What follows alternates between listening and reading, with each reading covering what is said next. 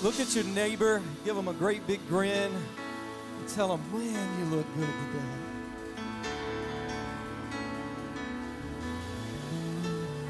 In Matthew chapter 19, Jesus has been doing some teaching on salvation.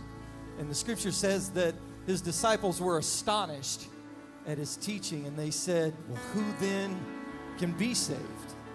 And Jesus said, You know what? With man, this is impossible. With God, all things are possible.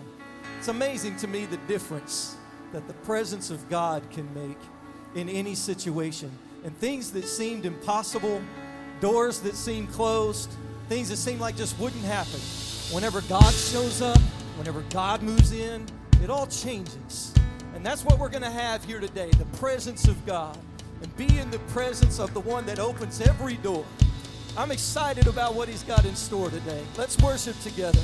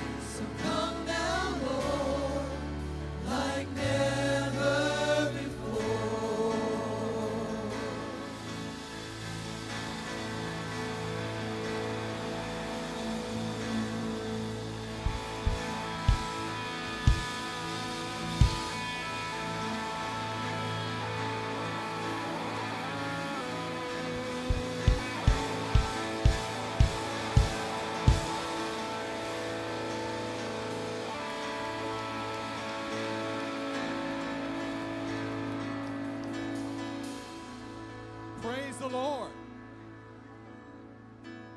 Where the presence of God is, there is liberty. I believe some of you don't really realize that this morning. Can we give God some worship? If you believe that, lift your voices and your hands to God and let Him understand, let Him know that you appreciate the liberty and the joy and the power that He's given you this morning.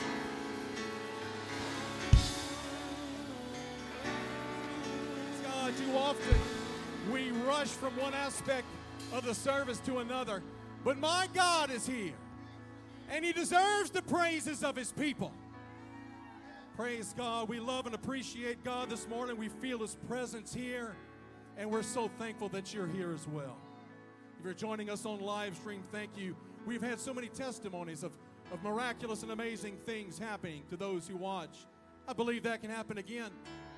My God is not confined to these four walls.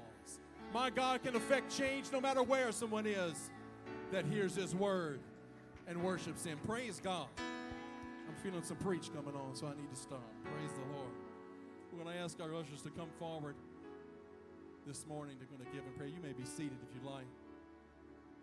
We give to the Lord because He has been so generous in giving to us. Join me in prayer. Heavenly Father, we love you.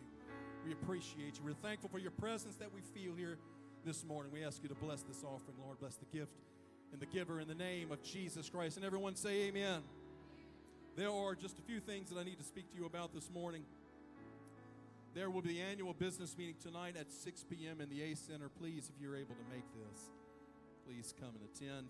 On Tuesday, March 3rd, we'll have our first Tuesday evening prayer in the sanctuary. It is normally very well attended, and we often have a wonderful meeting with God and feel God's presence on those evenings. Sunday, March 8th, the bridge will meet in the A Center at 6 p.m. A sign up sheet is at uh, Grand Central. On Sunday, March 14th, kids cooking class in the A Center at 9 a.m. You can register via our events tab on our website. On Sunday, March 15th, we'll have our baby dedication Sunday. I love baby dedication Sunday please contact the church office if you would like to have your child dedicated. Do you love the Lord this morning? I know these people are incredibly capable in singing and, mu- and music, but nothing replaces your voice in worship to God. Can you stand this morning and let Him know that you love Him, that you appreciate Him? Can you worship God this morning?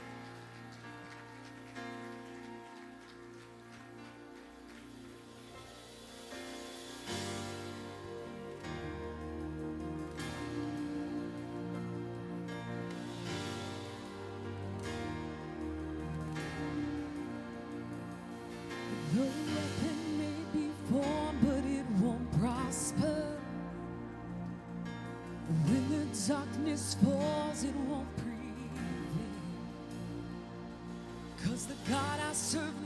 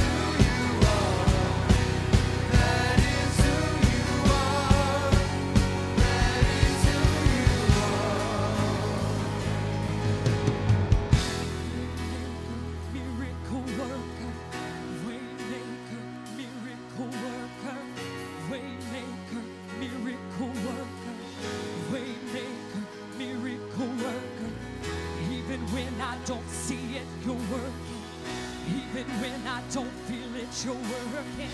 You never stop, you never stop working. You never stop, you never stop working. Even when I don't see it, you're working. Even when I don't feel it, you're working. You never stop.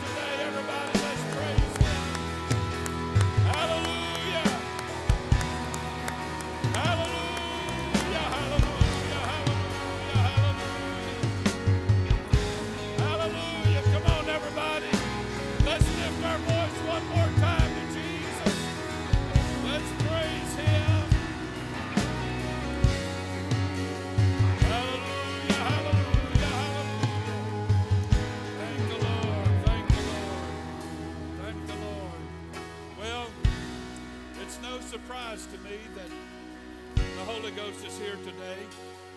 It's no surprise. I came expecting Jesus to be here today.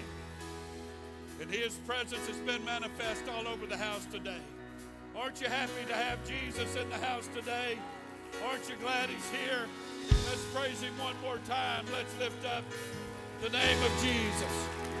Thank the Lord. Thank the Lord. Thank the Lord. I'm always thankful with our wonderful, wonderful spirit of worship, your response to the moving of the Holy Ghost. These altars are always open. They're always open. And uh, we're thankful for people who are hungry, that need a touch from God, that need to feel the presence of the Lord. There's people here today that need to feel the arms of God around them. And we want everyone to feel that here today. The presence of the Lord is in the house. Thank the Lord. I do remind, want to remind you of our business meeting tonight at 6 o'clock.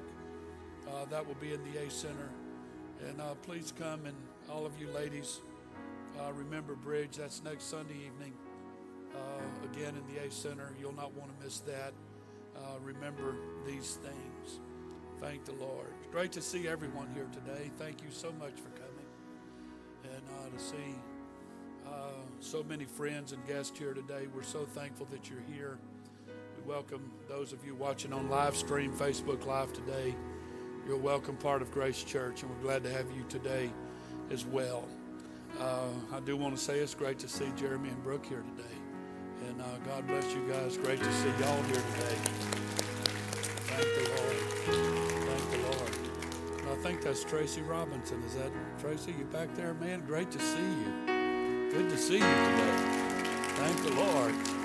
And uh, Tracy and his family his wife Adana and their two girls were such a strong, strong family when our church was in Baker. They've moved up north for some lame reason. I know the, the food isn't nearly as good up there as it is down here, right? So, but uh, Tracy's such a great friend of Grace Church, and uh, him and his wife both served in great capacity. We love and appreciate them, and Tracy, it's great to see you here today.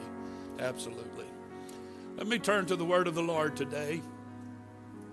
I will give all of you a heads up that uh, sometimes the Spirit of the Lord moves and, and, and directs.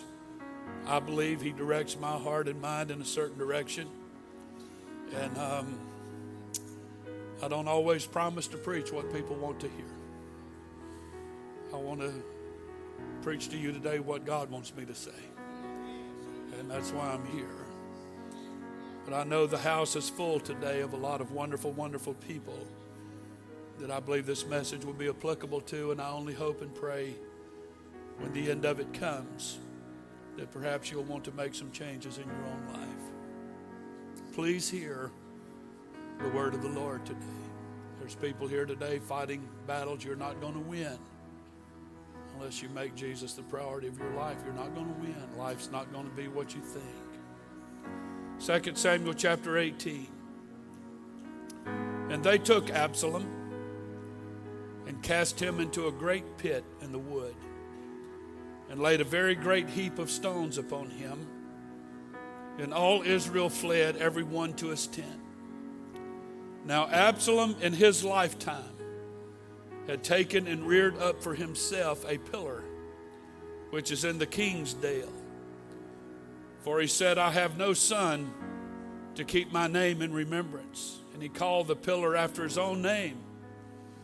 And it is called unto this day Absalom's place. The contrast between verses 17 and 18 is touching. Absalom, who is the son of King David in the Old Testament, his three sons in this scripture setting are all dead. He's desirous that his name should not die as well. He erected a monument to, perpetu- to perpetuate it, probably connecting it with a tomb in which he proposed that his body should lie, and in which possibly he may have placed the remains of his deceased children. But instead, he was buried in another place and had another monument reared to his memory the Bible said a pit in the forest of Ephraim became his grave, and a very great heap of stones his memorial. I want to preach to you for a little while today, just simply Absalom's place. Absalom's place. Everybody say, Thank the Lord for the word. Thank you for standing, and you may be seated. At the battlefield in Saratoga, New York, there is a 155 foot tall monument that commemorates the fight where the British made their last stand on American soil. It sits in the foothills of the Adirondack, uh, the Adirondack Mountains, and it gives a silent testimony to those men who bravely refused to bow down to the British. Around the base, there are four deep niches in this tower, and in each niche, there appears a name of one American, one of the American generals who commanded there. Above the names stands giant bronze figures on horseback, as famous today as they were when they were shouting commands and encouragement to their men. In the first niche in this tower, the name Horatio Gates appears and the second is Philip John Schuyler. and in the third is Daniel Morgan. But the niche on the fourth side is strangely vacant. The name appears, but the soldier is absent. In fact, it's conspicuously absent. And when you read the name, the mind rushes back to the yesterdays of history, to the foggy banks of the Hudson River, where a man sold his soul and forfeited his right to be remembered. How the mighty are fallen, the wise man said in Scripture. The brigadier general who once commanded West Point, the major general who distinguished himself at battles along Lake Champlain and Mohawk Valley in Quebec and Saratoga, command, committed treason and died a synonym of disgrace. His name was Benedict Arnold. The final place of Benedict Arnold is in a lonely room in London. He dies an old man, but his age is not an honor to him as he dies without friends, without family, without a home, and without God. He was a hero, a patriot, but he was also a traitor. Clarence Macartney said, The empty niche in that monument shall ever stand for fallen manhood, power prostituted, for genius soiled, for faithlessness to a sacred trust. Absalom was the third and favorite son of David. The picture of Absalom that is presented in 2 Samuel 13 through 19 suggests that he was attractive, but he was lawless and insolent, and his fate was tragic. He is first mentioned as murdering his half brother Amnon, David's eldest son, in revenge for the rape of his full sister Tamar. And for this, he was driven into banishment. But he was eventually restored to favor through the good offices of his cousin Joab Later, when some uncertainty seems to have arisen as to the succession to David's throne, Absalom organized a revolt. For a time, he seemed completely successful. David, with a few followers and his personal guard, fled across the Jordan River, leaving to Absalom Jerusalem and the main portion of the kingdom. The usurper, Absalom, pursued the fugitives with his forces, but was completely defeated, the Bible said, in the forest of Ephraim and killed by Joab, who found him caught by the hair in an oak tree, the Bible said. To the affectionate, chivalrous heart of David, the loss of his son, worthless and treacherous as he was, brought grief that more than outweighed his own safety and resur- uh, uh, restoration. The text we read gives us a picture of another man, another traitor, who died in place that he should have never been. in the previous verses of 2 Samuel 18, there is an accounting, accounting given of Absalom's death. Joab jams three darts into his young body and kills him.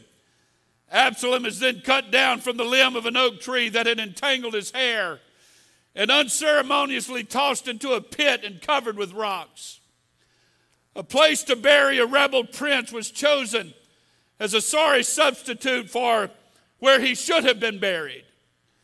He was buried under a rock pile instead of the stately monument for the royal family.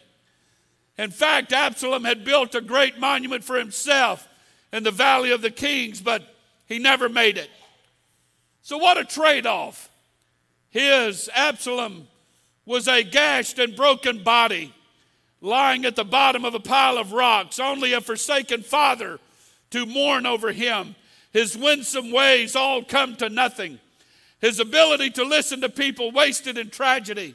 His whole life entirely unfulfilled and never living up to his calling. We find that the world and the church are full of Absaloms who never live up to their calling or their ambition. They build huge monuments with their words, but their deeds are never called to a nobility of action. Their final end will be one filled with regret and horror. Life is filled with people like Absalom, and we need to make sure that we do not fall into that category. They end up making it to stone piles of regret and infamy, and people all wonder how in the world could it all have happened? How could Benedict Arnold become a traitor? How could Absalom turn his back on his nation and his father? One man said it this way that men never fall far. That means that the failures we see in them was something that had begun to erode their souls months before the calamity took place. For it was some years that they managed to hide behind a facade until the sudden collapse came. Look at the landscape of life and even of this church. How many Absaloms have been missed over the years? How many are about to make their exit now? How many have built a monument that will be filled with the barrenness of failure? We missed them when they left, and we will miss them when they leave. But we can't go with them. No matter what wooing words or logical reasons that they may give. I have decided that above all else, and no matter what anybody else does, I must be saved. I still take the position of Joshua when he said, As for me and my house, we will serve the Lord. Clap your hands to the Lord right now.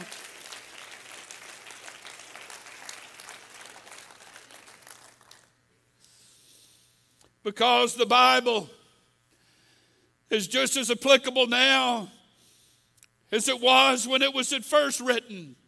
We can find answers to the deepest questions of life and faith in it. There are some reasons that Absalom fell, and it would do us well to look at his life and then examine our own. The Bible said in 1 Corinthians 10, Wherefore let him that thinks he stands take heed lest he fall. Paul wrote to the Romans and said, Well, because of unbelief, they were broken off, talking about the Jewish people. And thou standest by faith. Be not high minded, but fear, he said. For if God spared not the natural branches, talking about Israel, take heed lest he also spare not thee. Thomas Watson wrote on self deception. He said, A sinner is well conceited of himself while he dresses himself by the flattering mirror of presumption. But if he knew how loathsome and disfigured he was in God's eye, he would abhor himself in the dust. From the outset, there's a lack of purpose that surrounds Absalom's life. We find, we never find in Scripture, you never find in Scripture pertaining to Absalom where he was motivated toward doing something purposeful with his time, with his days, and with his motives. That is a great danger of having too much in life. More men have been destroyed by prosperity than those that are destroyed by adversity and lack.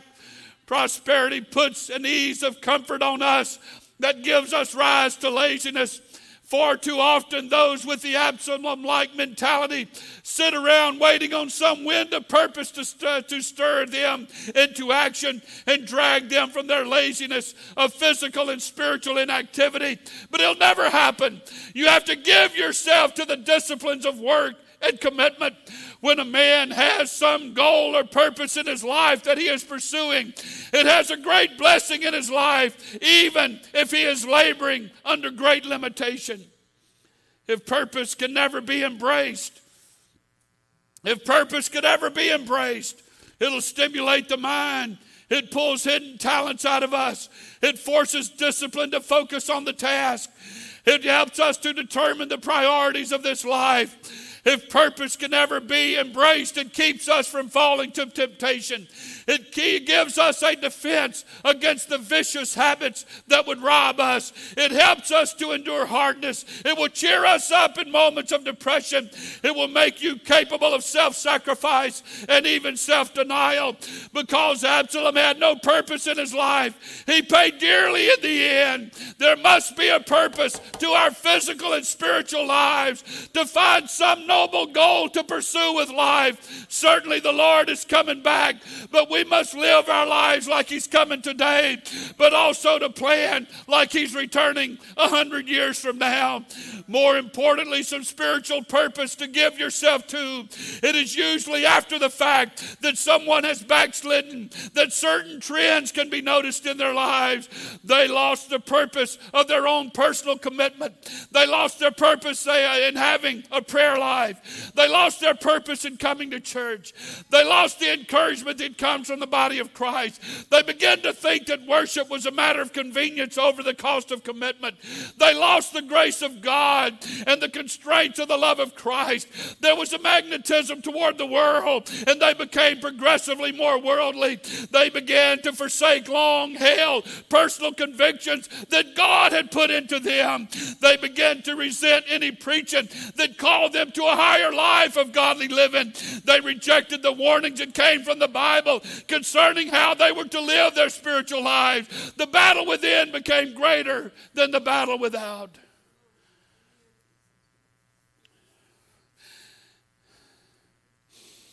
And they walk away. They walk away just a shell of what they had been in the past. And their monuments are now empty as Absalom. They died somewhere they should have never been. Folks, would y'all help me this morning? Everybody talk to the Lord right now.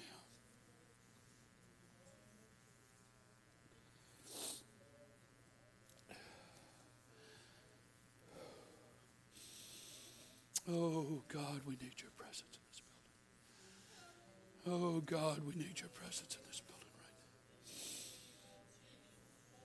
Oh, God, we need your presence in this building right now. In Jesus' name.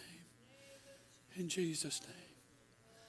So, so if a lack of purpose settled in on his life and there was no ambition to press Absalom, now he gives in to something just as deadly, and it's called selfishness. His whole life was devoted to the serving of self he had a desire to be famous in life and remembered in death. Instead, he was like the carcass of a dead dog under, the, under a pile of rocks. While there must be a pressing ambition in life, it all comes to nothing when it's all focused on self. Absalom got to the point what, that he treated everybody around him as a means to his own end. David, his own father, was a ticket to the throne. Ahithophel, who was a counselor of King David and a man greatly renowned for his wisdom. Absalom considered even him a ticket to the throne. And ultimately, the people of Israel were his ticket to the throne that his father was currently occupying. History is full of foolish men who were consumed by selfishness. Theodore Roosevelt said, and I want all of you that keep up with the news to consider what I'm about to say. Theodore Roosevelt said, The things that will destroy America are peace at any price, prosperity at any cost, safety first instead of duty first, the love of soft living, and the get rich quick theory of life. It has consumed us here in America. When you get to 2 Samuel 15 and 16, we find a series of actions driven by utter selfishness when it comes to a study of Absalom. Absalom had hired mercenary soldiers to run in front of his chariot. He stood in the gates of Jerusalem and stole the hearts of the people. And when he got to Hebron, on the pretense of fulfilling a vow to David, he instead announced his new kingship of Israel. He pulled Ahithophel into his deadly web that would lead to Ahithophel's suicide. Absalom forcing David from the city of Jerusalem and having to flee to the wilderness. Absalom consuming his own lust on some of David's concubines. It all caught up with him in the end because he was only thinking of his career and his success in the nation. His selfish talking is what put him into a difficult place. He talked to the mercenary soldiers and convinced them that he was right. He talked the, in the gates of Jerusalem and convinced those people that he was right. He even talked to David about the vow in Hebron and convinced his own father that he was right. He talked to Ahithophel and convinced him he was right. And all of them were deceived by Absalom's word. He deceived every one of them. The Absalom mentality can get so bent on his own success that he can talk himself and everyone around him into believing a lie. There are some people in our generation today who are literally taking, talking themselves into a place of deception while they perceive it to be a revelation. Far too many blow every opportunity that life presents to them because of selfishness. It was said one time that there's an old method for catching raccoons is to place a piece of foil inside a small barred box that is staked to the ground. And when the raccoon comes by, he reaches his paw into the box to get the foil. But once he grasps the foil, his paw changes shape and it will not fit back through the bars of the box. Many times a raccoon would rather give up his freedom and perhaps his life just for the sake of a shiny but useless piece of tinfoil. You'll meet people in the world and in the church who waste what God has called them to do, all because of the skinny trinkets of life that confuse them. When the values of the world replace the values that God has in your life, you're building a monument that will never live up to its calling. The lack of purpose and the lack of selfishness corrupted Absalom. One more thing finally sank him, and that's irreverence. There should be three elements of, of reverence in our lives. I want to be very careful, and I want everyone to understand what I'm saying here today. Three elements of reverence. Number one, for what is above us, and that is God. For what is equal to us, that is our peers and family.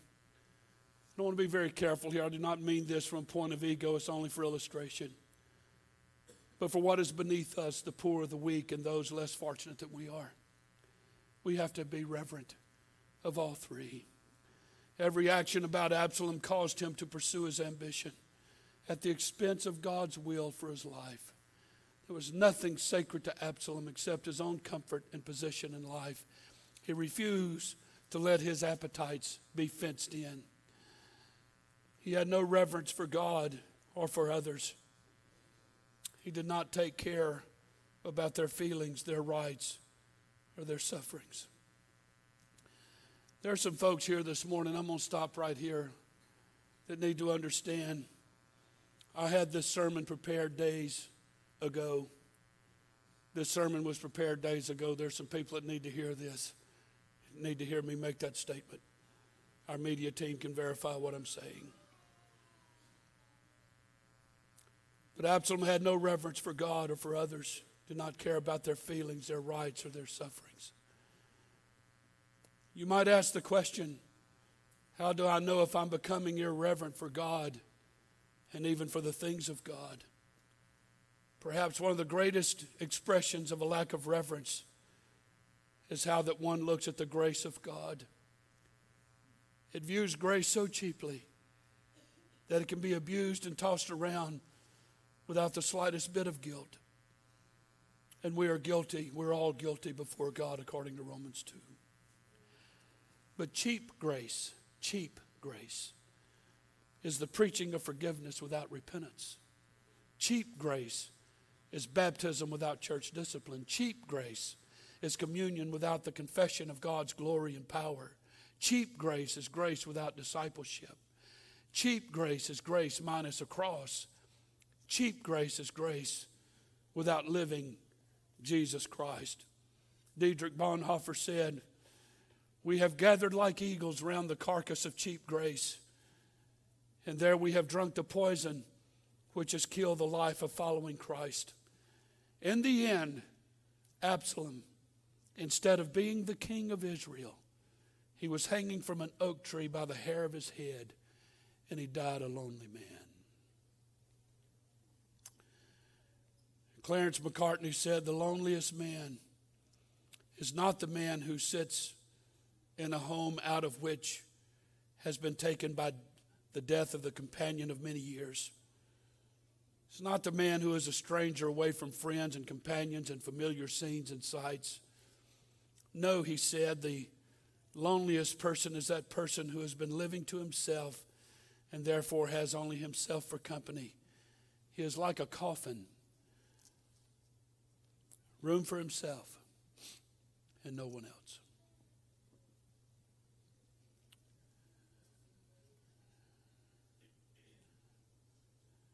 Just a little bit of reverence for God could have potentially been the thing that saved Absalom in the end. Just a small bit of conscience being prompted by God.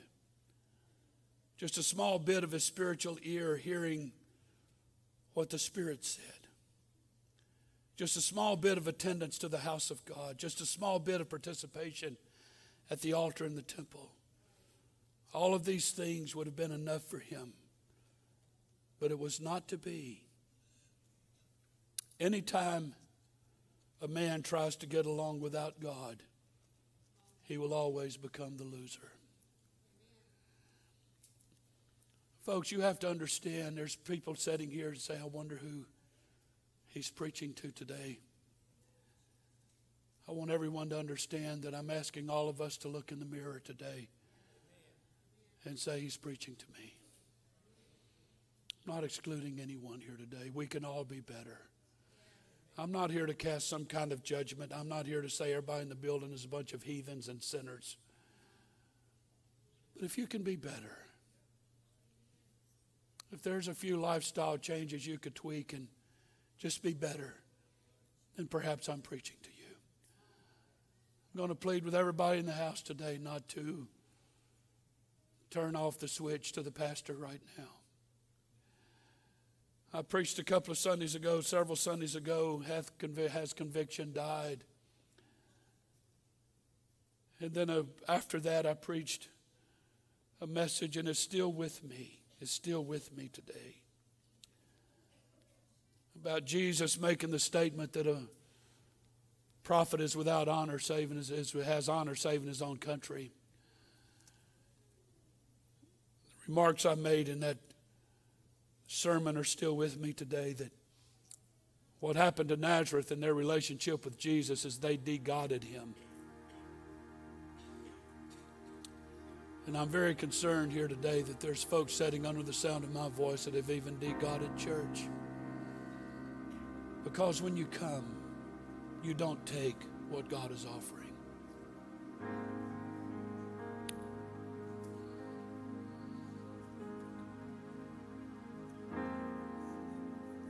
Paul wrote to Timothy and said, For bodily exercise profiteth little, but godliness is profitable unto all things. having promise of the life that now is and of that which is to come. This message started with a very beautiful but very empty tomb of Absalom, who was the son of David. But there's another tomb in the garden of Joseph of Arimathea. It's also empty. It's the tomb of Jesus. The first tomb speaks to us about wrecked ambition, blasted hopes, and prostituted powers, about a man who found his life and lost it, about a man who loved and exalted himself, about a man who shows the failure, the breakdown, and disappointment of one who did not build on God, about a man who ended up under a pile of stones lost. But the second tomb speaks to us about a man who lost his life, but he found it. About a man who humbled himself and was exalted. About a man who could not be held by death. About life that lives forever because it lives unto God.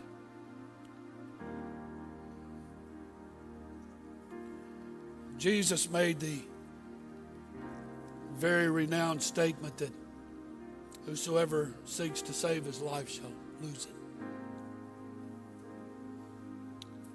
There's people here today, there's actually a lot of people here today, that you've chosen a path, you've chosen a journey, you've pointed yourselves in a certain direction.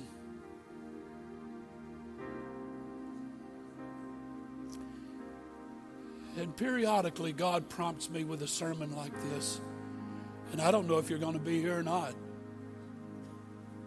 But it just so happened today that there's a lot of people here that God knew you was going to be here, so he prompted pastor to preach a message. I, I fought with God over this. I, I, I wallowed with this for a long time before I finally said, okay, I'd rather preach about worship and praise and the outpouring of the Holy Ghost. But God said, no, I want you to tell them if you continue on the path you're on, the end of it's not going to be good. I want you to tell them that. And I've said over and over to God, they've heard it over and over. People sitting in this building has heard these kind of sermons over and over. And God, they don't change. They don't change. They don't change.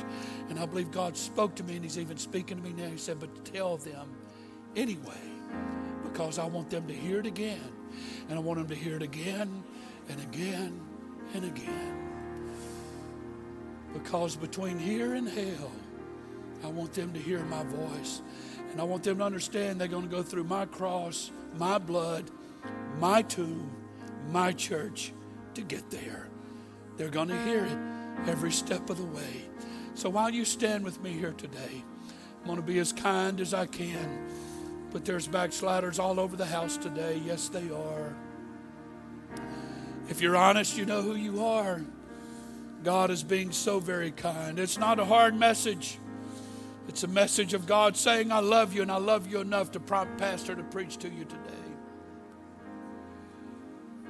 I've struggled throughout this message. I didn't I didn't deviate from my notes because I just wanted to I wanted to just get through it. I've just plowed through hard, stony ground. But I submit to you today that there's somebody here that God wants to break through to you. God is wanting to break through. I believe there's somebody here this morning, there's some embers that's starting to burn on the inside and said, You know what, God, I've heard, I've not heard preaching like that in a long time. And God, you're stirring me up. It's been a long time since I heard a message quite like this one.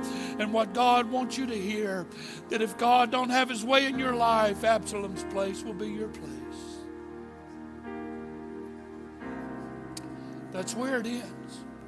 It doesn't matter how you start, it doesn't matter what your intent is, but it all ends up at the same place. So I'm going to ask Grace Church, everybody here today, would you pray with me for a few minutes? I'm asking somebody, church, pray right now. I, I know this is heavy and what have you, and I need everybody to pray right now. I want everybody to understand God has opened the door again. He's opened his arms again. He's asking you to take a step in his direction again. He's doing it because he's kind. He's doing it because he's loving. He's doing it because he cares. God's not hard and distant and far away. His presence is in this building right now. And He's asking somebody to reach out your hand so He can take a hold of it.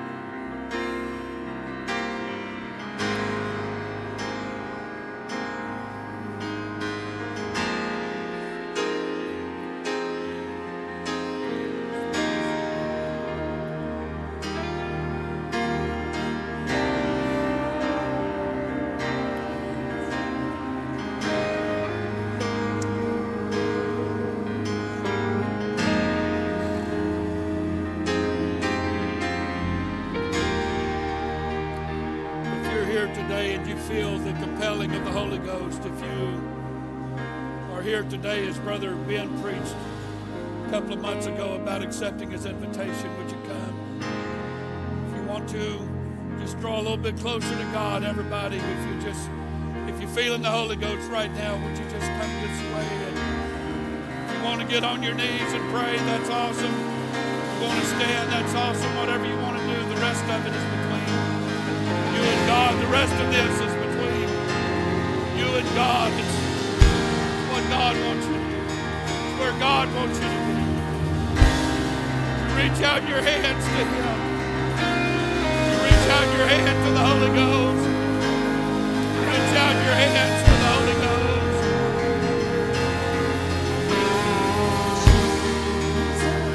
Would you reach out to the presence of the Lord? Everybody in the house today, would you reach and